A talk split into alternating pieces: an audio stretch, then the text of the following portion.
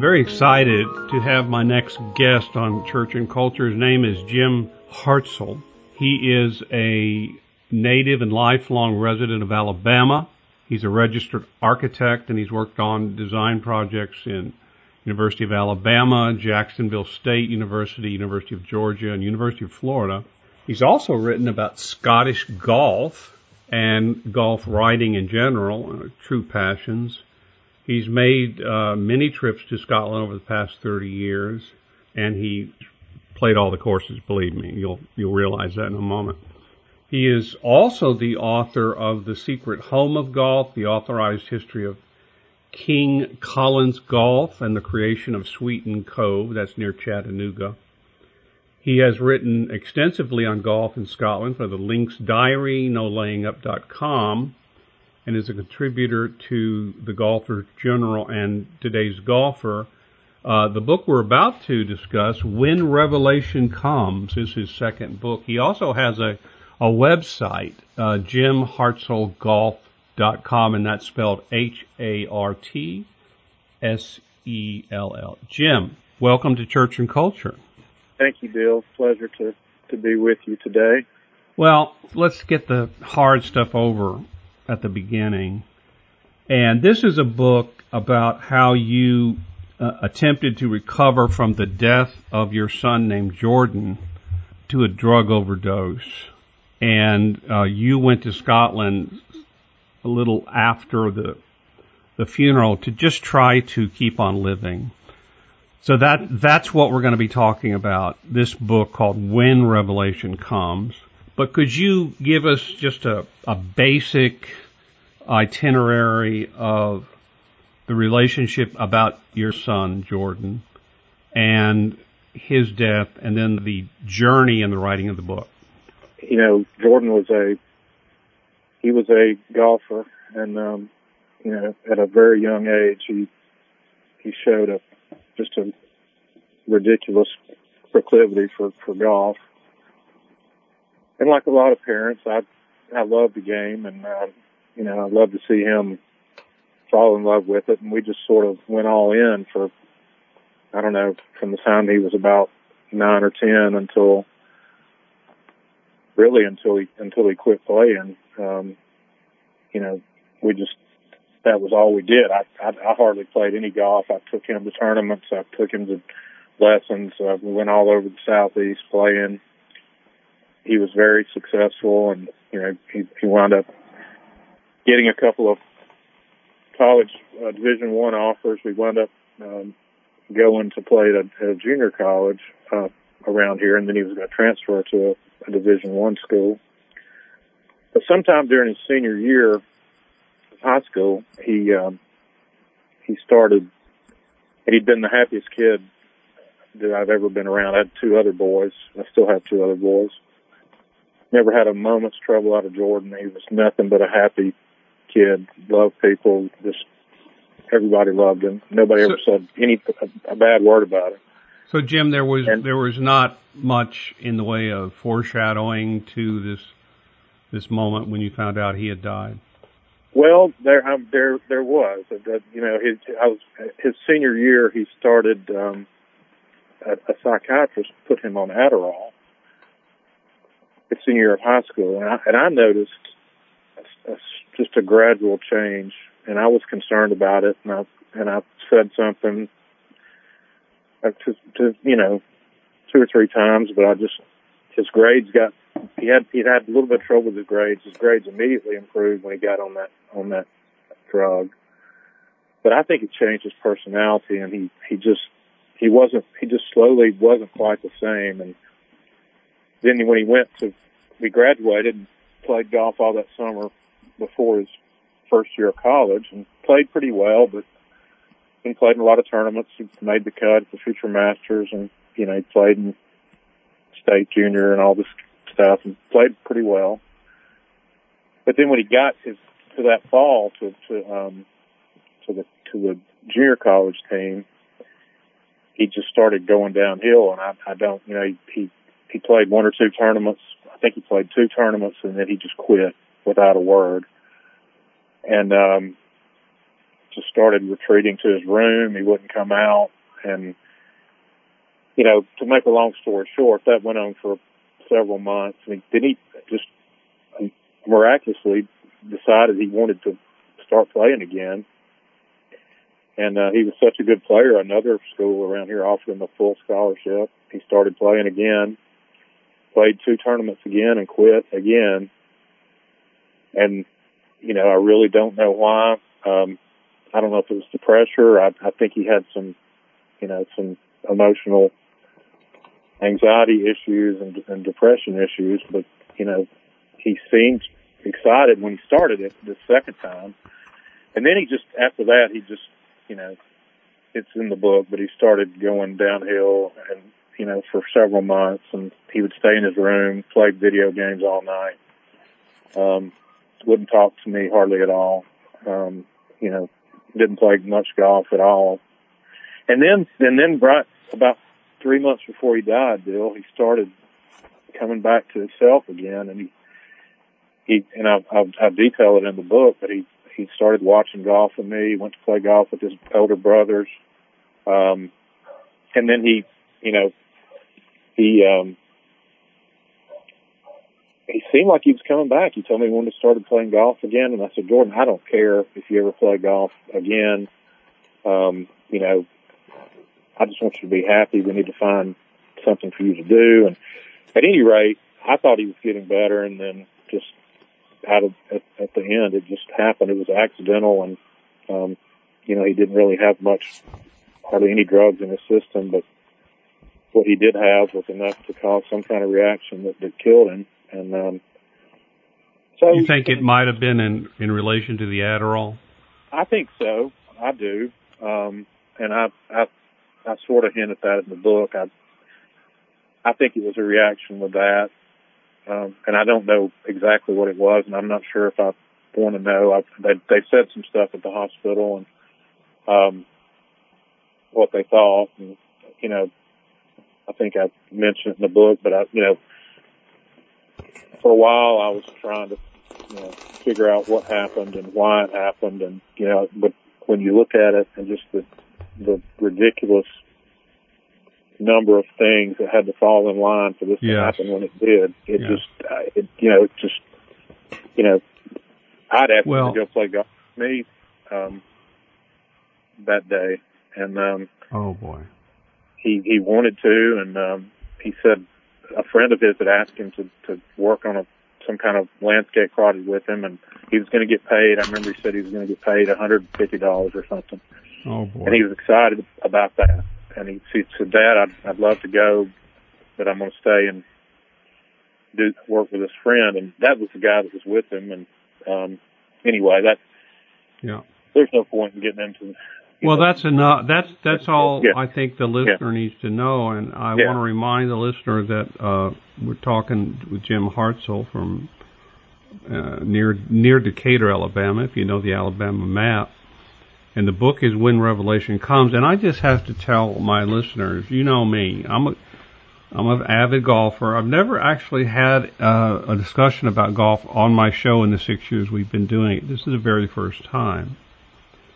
And because this book is great, this I love this book, and not because it's about golf, because it's about a man who lost a child, lost a son, and then this, what I'm going to ask Jim to explain it, but he goes to Scotland, a place he loves and a place that he shared with his other golfing son, and uh, a place that he's gotten to know quite well over the last 30 years, in order to find out why. For, I don't know, remember if he puts it this way, but I took it as why keep on living. Yeah. And so what what was that little corner you turned when you decided to go to Scotland, Jim? Well, you know, the first, uh, it's hard to, and uh, unfortunately people have been through this and, you know, you just don't know what to do. You can't sleep. You can't eat. Um, you're just in a, it's like a daze almost. And, you know, I had just my first book was almost finished when this happened, the one on Sweetens Cove, and I've been working on it for two years still. It was a hard book to write. And I just thought, I can't finish this thing. And I after about two or three weeks after Jordan had died, I, just, I told my publisher, I said, I just don't think I can finish this. And he called me and he said, well, you know, maybe this will give you something to kind of focus on, you know, in the interim. And, and I have to admit that it did. I wound up just for about three or four weeks. It was about how much time we had left to do all the details and some editing and stuff to finish that book. And I just, that's just all I did. And it, it did help take my mind off of it. But once I finished that, I was kind of back to the same thing. And I'm like, well, what am I going to do?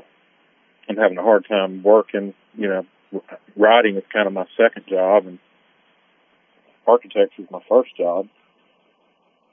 But I've been able to do both, but I was, I was having a hard time doing any architecture work. And, um, so I just, I don't know. I, I, I, thought I've got to get out of here. I've got to do something. And I, Scotland is a place I've always been the happiest and I've, I've been lucky to go numerous times over the years. And I just, I called a friend of mine, Robbie, who's in the book, throughout the book. Um, By the way, he seems like a wonderful friend. Robbie, I owe him a lot. Um, and I think it, I hope it comes across in the book. But it he, does. It does. He, um, you know, I called him. I had called him. He knew about everything, obviously, and this is several weeks after, but I just came up with this thought. So I've just got to get out of here, and I, I really need to go for a long time, and I, I want to go to Scotland um, and just try to see if I can figure out a reason to to keep going. And um, so I called him, and I said, Robbie, um, you know, I just I'm not getting any better. I just, you know, would you mind if I came and stayed? And I couldn't even get it out. He said, you come over here and stay at my house as long as you want. Um, I'll take off work when I can. We'll play golf. You know, you know, you can do whatever you want. You can sit in my back garden and write. You can, he was just whatever I wanted to do. So that, you know, being able to stay over there for a month, um, I mean, I never could have done it without, I stayed at his house half, at least half the time. And, um, you know, played at Dunaverty and Machrihanish where he's a member, so a lot. So the golf, the golf wasn't very expensive, but it really just, you know, when Robbie would go to work, uh, he, he has to, he works for Historic Scotland. He has a fascinating job working on, on these historic sites on the West Coast. But when he'd have to go to work, he'd, he'd tell me the night before, you know, well, why don't you go up to this course, Iowa Seal, or why don't you go to Tarbert, or why don't you, you know, and I would just do whatever he kind of told me. And I met people and I just, you know, I met a lot of people that, um, and I've always, that's been always been one of the best things about these trips is, is the people that you meet. Oh, absolutely. To me, it's, I think you, it, it, it's half the golf. And that, you, you hit on something that I want to mention about the book is it is a golf book, but it's really a book about life more than yeah, golf. It is. Um, it's about survival. It is. And, you know, I'd always wanted to write a book about Scotland. I've been, you know, 11, I think this will be my 11th or 12th time going this year. And I'd always planned to do it, but obviously it took on a different form. And I, you know, I, and I have been, um, it has been rewarding to hear from so many people a lot of people say they love it for the golf part of it and they want to take the trip and do the same trip I did, but I get just as many that say, you know, my dad just died or I had a I had a child that died or I had a my mother died or my brother and this has really helped me, you know. And I you know, even people who don't have children have, have said, you know, this has made me think about um you know, not putting things off and, you know, taking my dad. Yeah, you say that several times in the book. You say, "Don't wait, do it now." well, it and again, it, it's it's one of my pet themes, but um, you know, everybody waits for the perfect time to do things, and there's never a perfect time to do anything. I don't care what it is. whether it's work or life, or there's always going to be reasons you can't do things. And I'm just, I'm glad, you know, that I have been able to do this stuff with my dad. I'm, I'm, and you know, with Jake, my one of my sons, and Jonathan too. You know, I'm obviously sad. You know, I I mentioned it in the book, but you know, Jordan, we had talked about Jordan going on the next trip with us, and as he was starting to seem like he was improving toward the end, and he seemed excited about it, and he we'd talked about it so much. I mean, I've got stuff on the wall in my office, little sketches he drew me of St. Andrews and stuff when he was 10 and 11 years old. Um, That's wonderful. And it, it has just, yeah. And I, so, I mean, to get back to your, you know, kind of what you're saying, you know, I don't know, the people there, I spent a lot of time by myself, but I also spent a lot of time with people that knew what had happened through social media. And you know they were so I don't know and I try to I try to I try to describe this in the book but they have a way of dealing with people and grief that is very um I don't know it's very subtle and respectful and you know I don't know how to I'm not doing a good job of describing it but I, I just people went out of their way to to be to do things for me, um, and it just meant a lot. And um, you know, it just the more I got into the trip, I mean, I, you you can read it. I mean, I I broke down a few times, and I still break down today. I mean, I was I was down at the PGA show last week, a week or two ago, and this guy was asking me about the book. He's asking me about a certain part of the book, and I just I could hardly talk about it. Um, yeah, it's, it's that, by the way, I, Jim, let me just interrupt and say it's beautifully written. Thank you. I I had a, a bunch of phrases underlined that I thought I wanted to actually make a list of the 20 top phrases or sentences or clauses in your book. Uh, there, by the way, I did count 27 golf courses. Is that correct? That is correct for that trip. I believe that is okay. Exactly I because yeah. yeah. there's a couple of there's about ten of them I'd never heard of, or I maybe had seen on a list. Well, uh, you seem to have gone to some pretty uh, less, I mean, to say the least, some lesser known courses. Well, yeah, I mean, I love those courses, and I, you know, I'm lucky that I went a lot when I was younger with my dad, and we played the Old Course and Carnoustie and Muirfield and Troon and um, Dornoch, and we played all the big courses. We played them several times. Um, my dad was just uh, he's still around, but he he still plays golf once a week. Um, and he he just was a golf nut like me, and we'd always wanted to do it. So we played all those places, but we also on that first trip that we took in '94 we stayed at Machrihanish for a week. And, you know, I can tell you, Bill, back then, um, nobody in the United States right knew right. what Machrihanish was or Dunaverty. I mean, I didn't even know.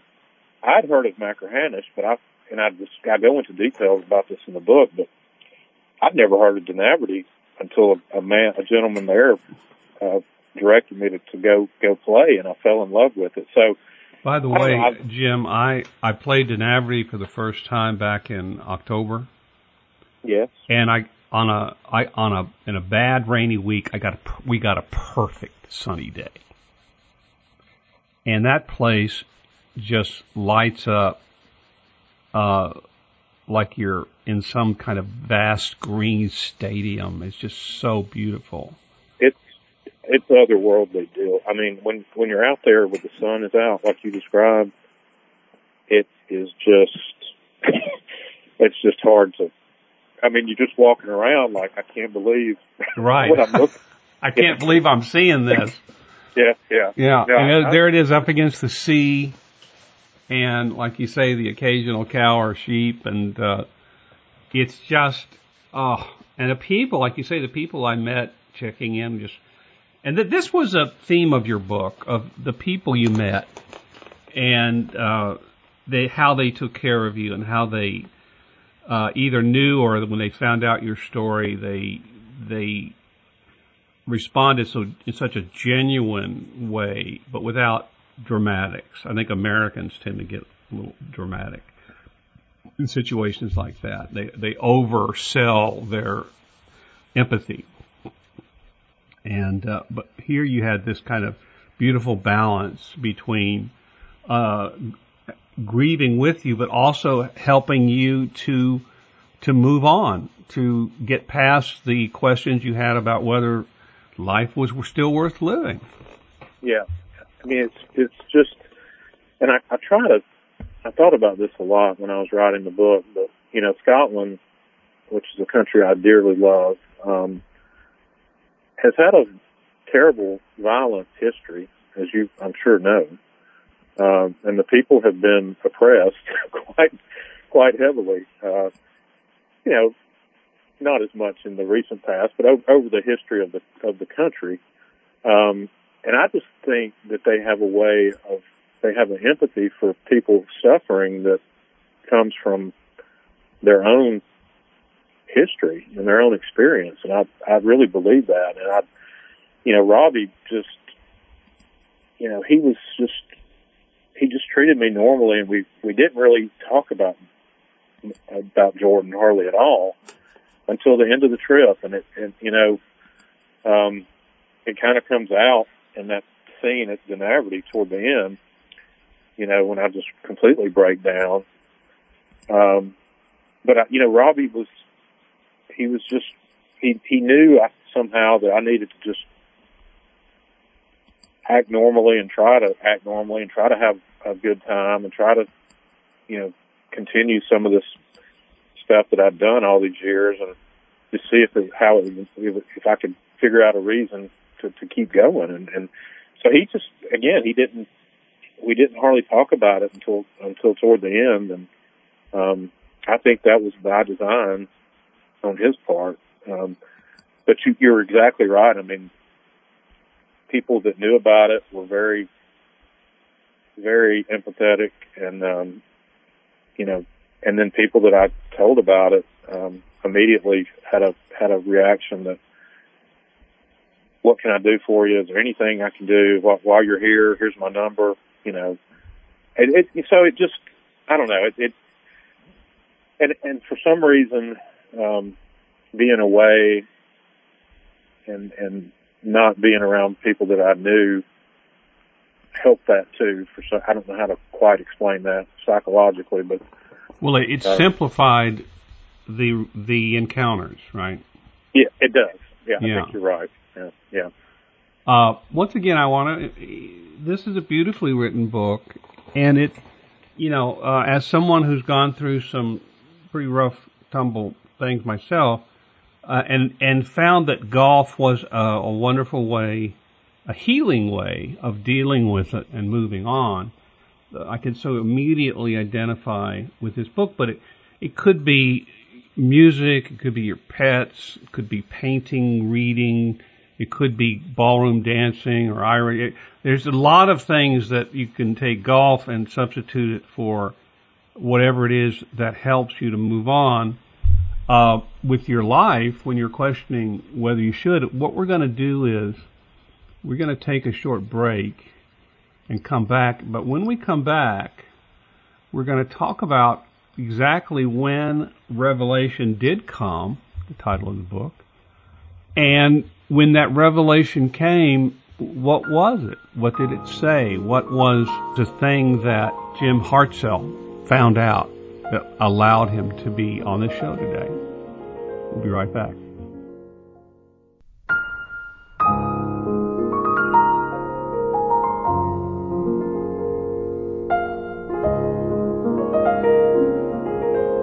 I'm back with Jim Hartsell, who is an architect, but also an avid golfer and golf writer. We've been talking about his new book, When Revelation Comes, which, by the way, has a foreword by the famous Michael Bamberger and an afterword by Wright Thompson. It is a beautifully written book. It's got some great photos. I'm, i know that Jim takes excellent photos, but these are really rich and they're reproduced really beautifully.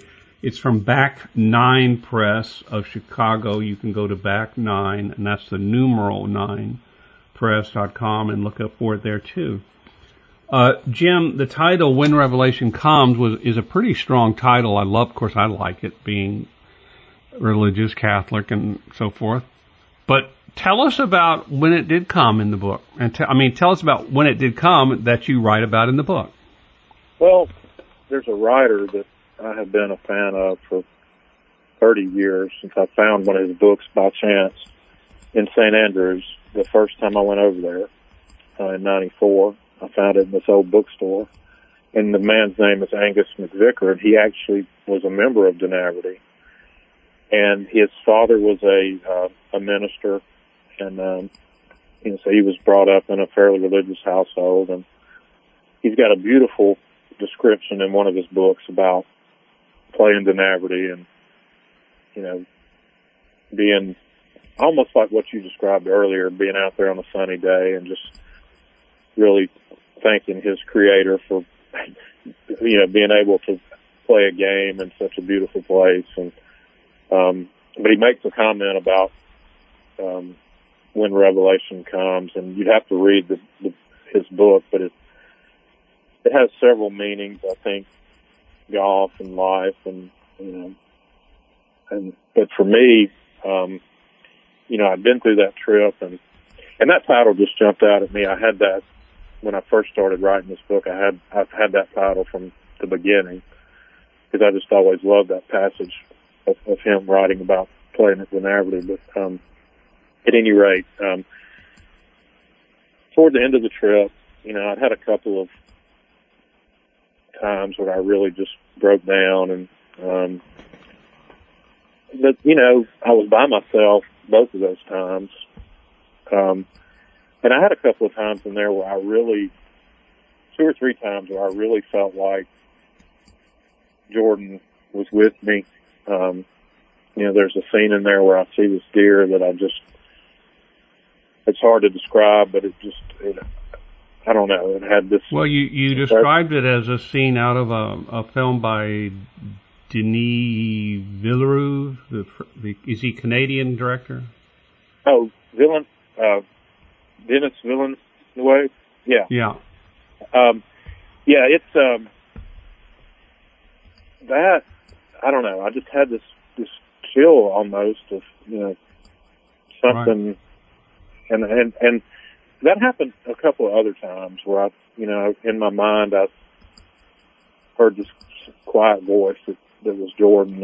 And um, one time in particular, I was at a place called Wick, which is a really good golf course up on the north, far north, up around John O'Groats, about as far north as you can get.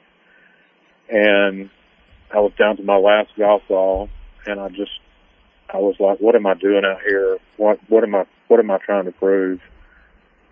And I started to walk in. I mean, I, and um, I just heard this sort of voice like in my mind, don't quit, Dad.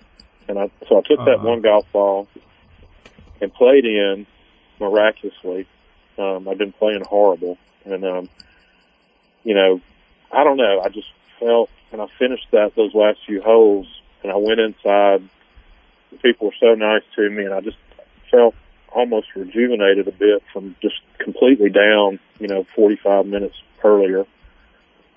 Um, and so, you know, I was, I had a couple of instances like that, and we got to the end of the trip, and Robbie and I had planned to stay several days at, at Dunaverty.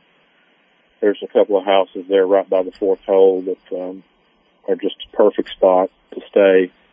You can walk out and hit chip shots at night on the fourth hole. And anyway, we were we had been there for a few days, and and um, you know, he started opening up about some things and, you know, we talked a little bit about Jordan and that last night, um, he just said, look, we weren't going to play again. He said, look, let's, um, let's get up early and go out to the fifth tee, which was, you could walk out from the house to the fifth tee.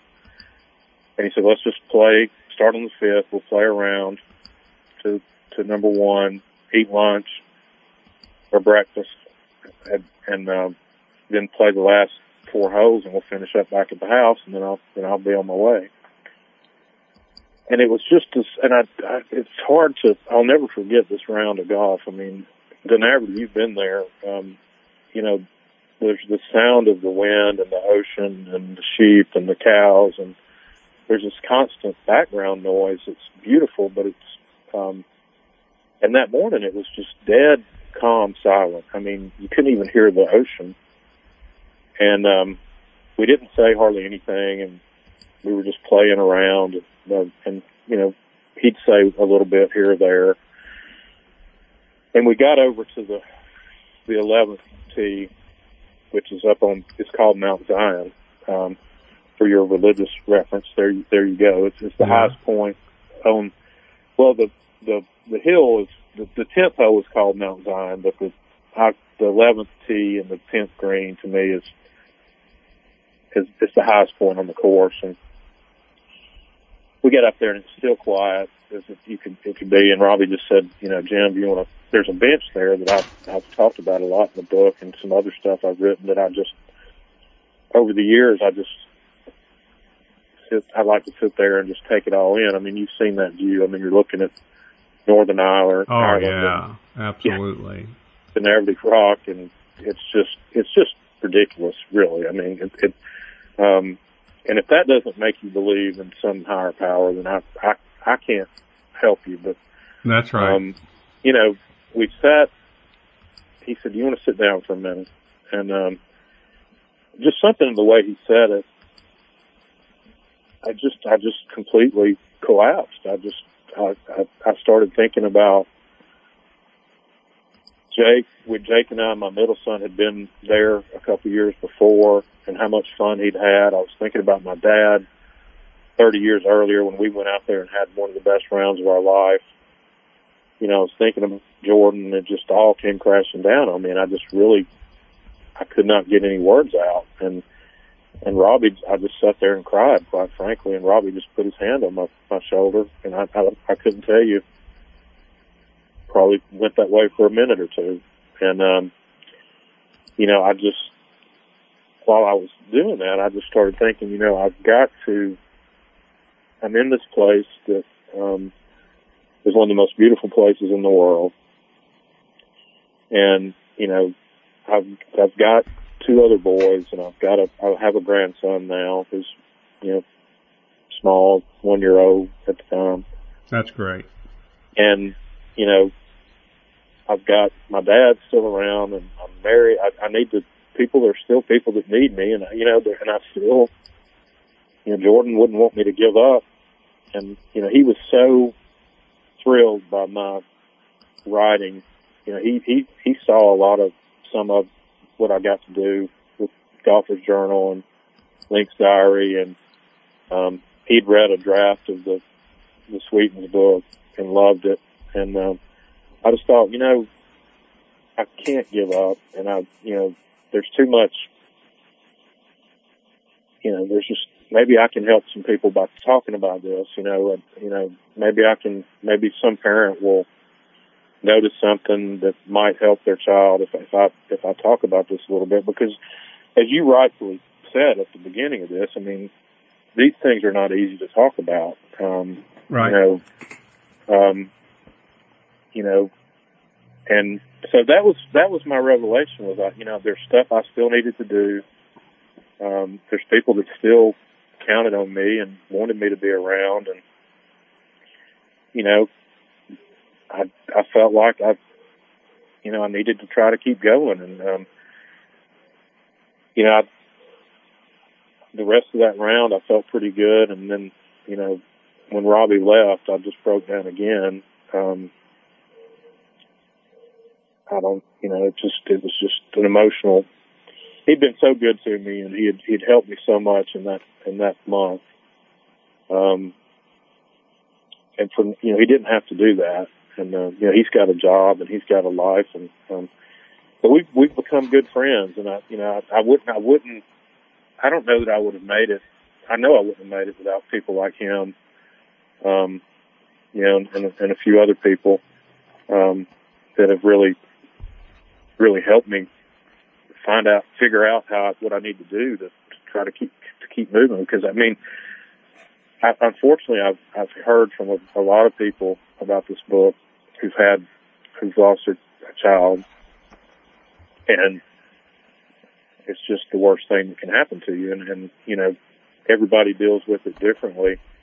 Um, but I do I do talk about in the book when this revelation came. No, you you you explain it well, and you don't back off it. I mean, you don't try to over dramatize. You have a really good touch of um, how far to go when it comes to something so more morally, emotionally sensitive.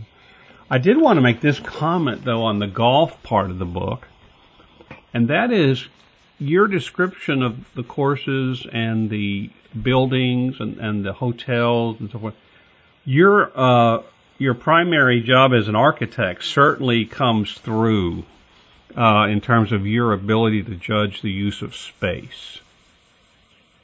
Yes, uh, that I'm glad you noticed that. I mean, you know, this one especially. Um, I had so much time.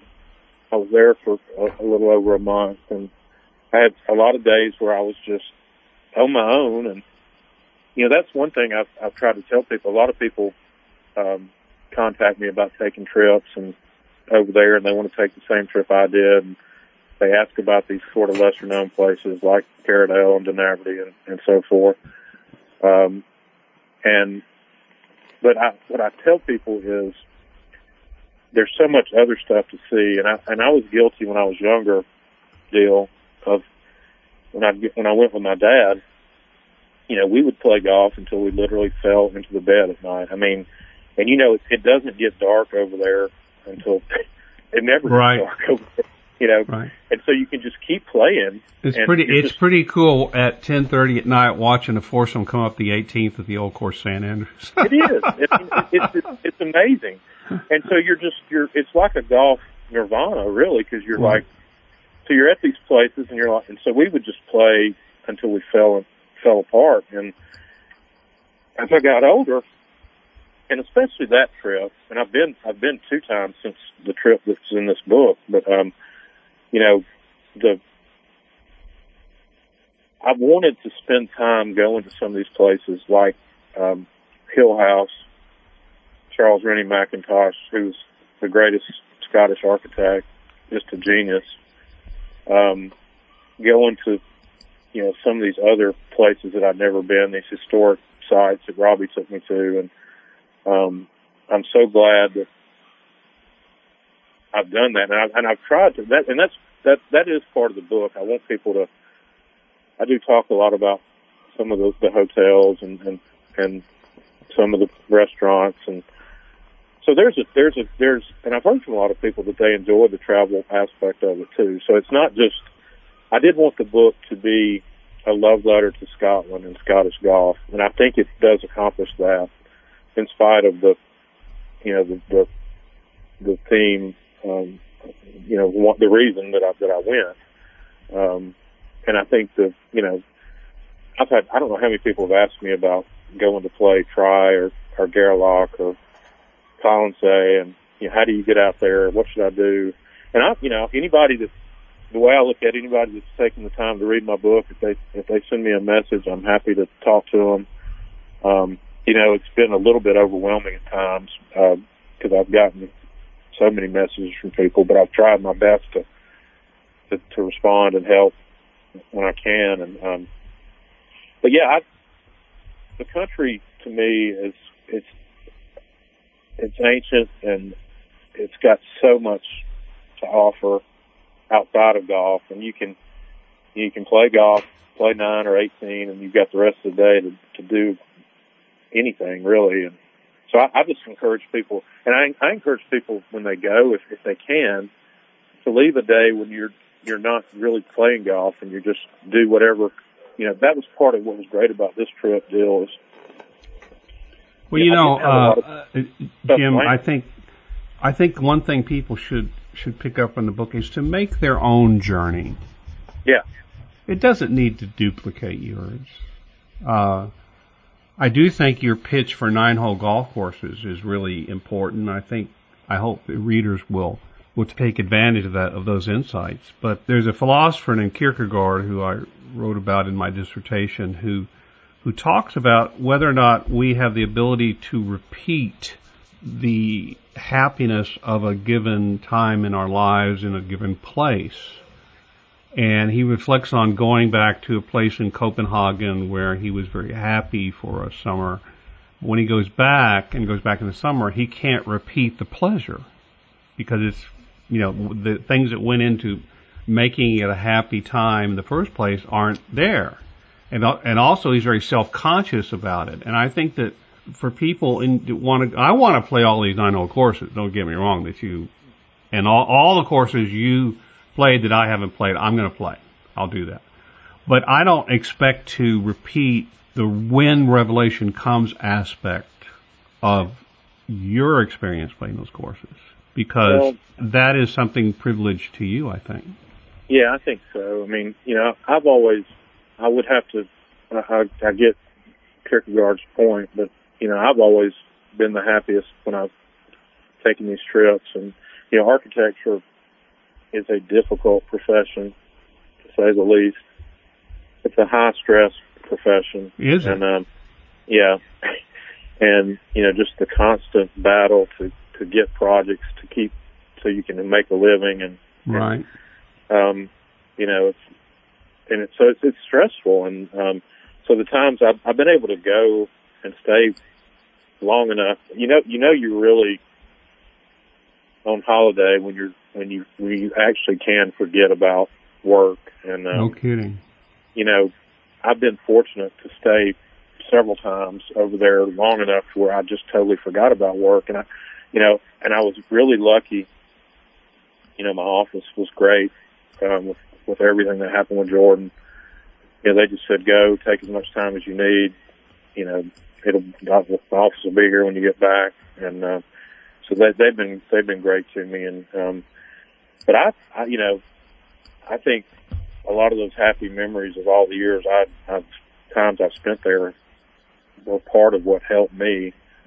Um, you know, thinking about being there with my dad and Jake and um and you know, I took I don't even think I put this in the book, but I I took a I know I didn't put it in the book. I took a golf ball that um, Jordan had given me not long before he died. He'd, he'd gone to play with his my dad, and um, he found this golf ball that he thought was funny. I had some name on it. Some you know people print stuff on it. And yeah. Anyway, and uh, I took it over there and I and I and I put it somewhere at Dunaverty and I just left it and uh, ah. it was it was it was it was it was the last thing that he gave me. Um, it was really only a couple of days before he died. Um, he he he played a really good round with my my, my dad. They'd gone out together, and um, anyway, so I, that was something I did that I don't know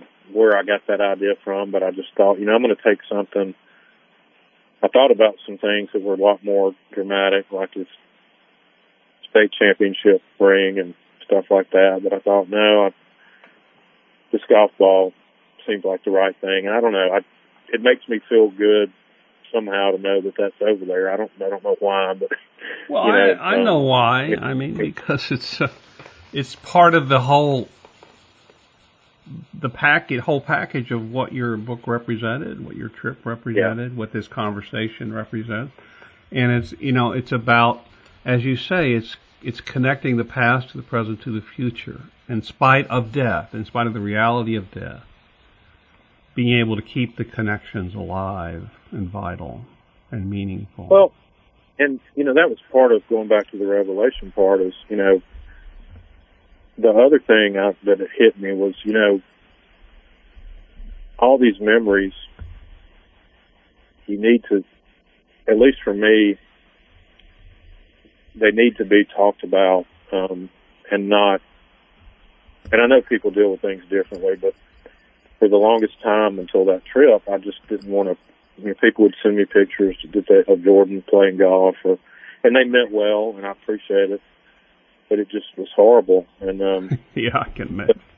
You know, but I just yeah. thought, I mean, I need to reclaim this stuff, and I've, I've got some of the stuff in the book about um, you know some of the things that he did, and just you know I need to be able to talk about it. And that was part of the other realization was, you know, I think it's an old saying that as long as some people are remembered, they're they're not they're not gone. And um, I probably paraphrase that wrong, but it, no, that's exactly you know, right, yeah, Jim. Yeah, and, and so the, that you know, and this book will be, if you call it therapy, okay, it is sort of, but it will provide the occasion for many, many others. It already has to come to grips with bad things uh, that have happened to them in their past and how that when they look back on how they dealt with it or didn't deal with it, or maybe still need to deal with it.